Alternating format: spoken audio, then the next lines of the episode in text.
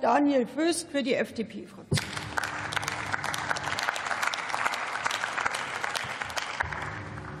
Sehr geehrte Frau Präsidentin, werte Kolleginnen und Kollegen, sehr geehrte Frau Ministerin! Ich muss mich jetzt zu Beginn tatsächlich mal ungewöhnlicherweise direkt an die Wählerinnen und Wähler der AfD wenden. Ihr Wählerinnen und Wähler der AfD, seid ihr euch wirklich sicher, dass es keinen menschengemachten Klimawandel gibt?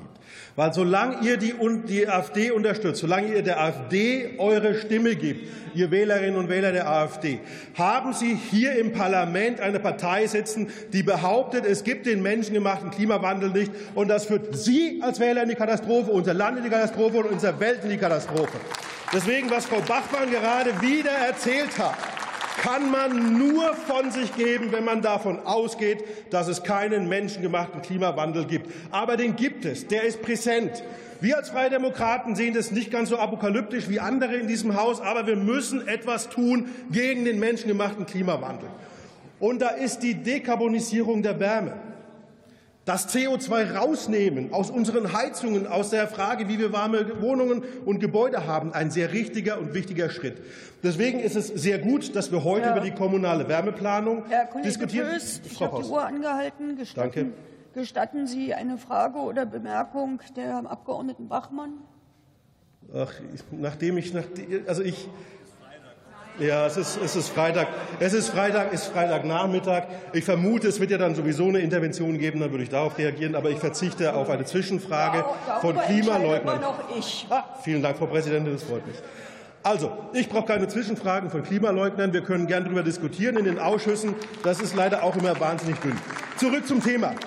Die kommunale Wärmeplanung ist extrem wichtig. Und es war goldrichtig, dass wir festgelegt haben im Heizungsgesetz, erst muss der Staat liefern, Wärmeplanung, und dann die einzelnen Bürgerinnen und Bürger in den Gebäuden, die einzelnen Gebäudeeigentümer.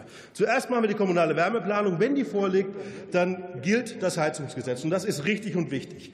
Der vorgelegte Entwurf ist schon ziemlich gut. Allerdings muss ich auch als Freier Demokrat sagen, er ist in unseren Augen noch nicht perfekt. Und deswegen machen wir auch dieses parlamentarische Verfahren, dass wir aus guten Gesetzen bessere Gesetze machen. Konkretes Beispiel, was für uns maßgeblich ist. Die Technologieoffenheit. Und das ist kein Fetisch der F D P. Wir brauchen die Technologieoffenheit, um Wettbewerb auszulösen, um neue Entwicklungen auch integrieren zu können in unsere Regelungsrahmen. Die Technologieoffenheit ist weit mehr als eine Phrase, die gern verwendet wird. Sie ist die Grundlage dafür, dass wir auf zukünftige Probleme auch zukünftige Antworten haben. Und da müssen wir sagen, ja, da bin ich tatsächlich beim Kollegen Kießling. Beim Thema Biomasse ist die Technologieoffenheit nicht da. Wir werden uns dafür einsetzen, dass die Diskriminierung der Biomasse in der kommunalen Wärmeplanung wieder zurückgenommen wird. Wir finden auch, dass man nicht leichtfertig weitere Optionen ausschließen darf, wie zum Beispiel Wasserstoff. Ich kann Ihnen nicht genau sagen, wie viel, wie viel Euro jedes Gramm Wasserstoff zweitausenddreiundzwanzig, zweitausenddreiundvierzig in jeder kleinsten Kommune kostet. Kann ich Ihnen nicht sagen. Können die Grünen aber auch nicht. Wir müssen schauen, dass wir die Bürgerinnen und Bürger mit Wärme versorgen, und da dürfen wir keine Option ausschließen. Deswegen ist tatsächlich Wasserstoff für uns eine wichtige Option. An der Stelle muss ich mich direkt verabschieden, weil meine Redezeit abgelaufen ist. Vielen Dank. Zu einer Kurzintervention erteile ich der Abgeordneten Bachmann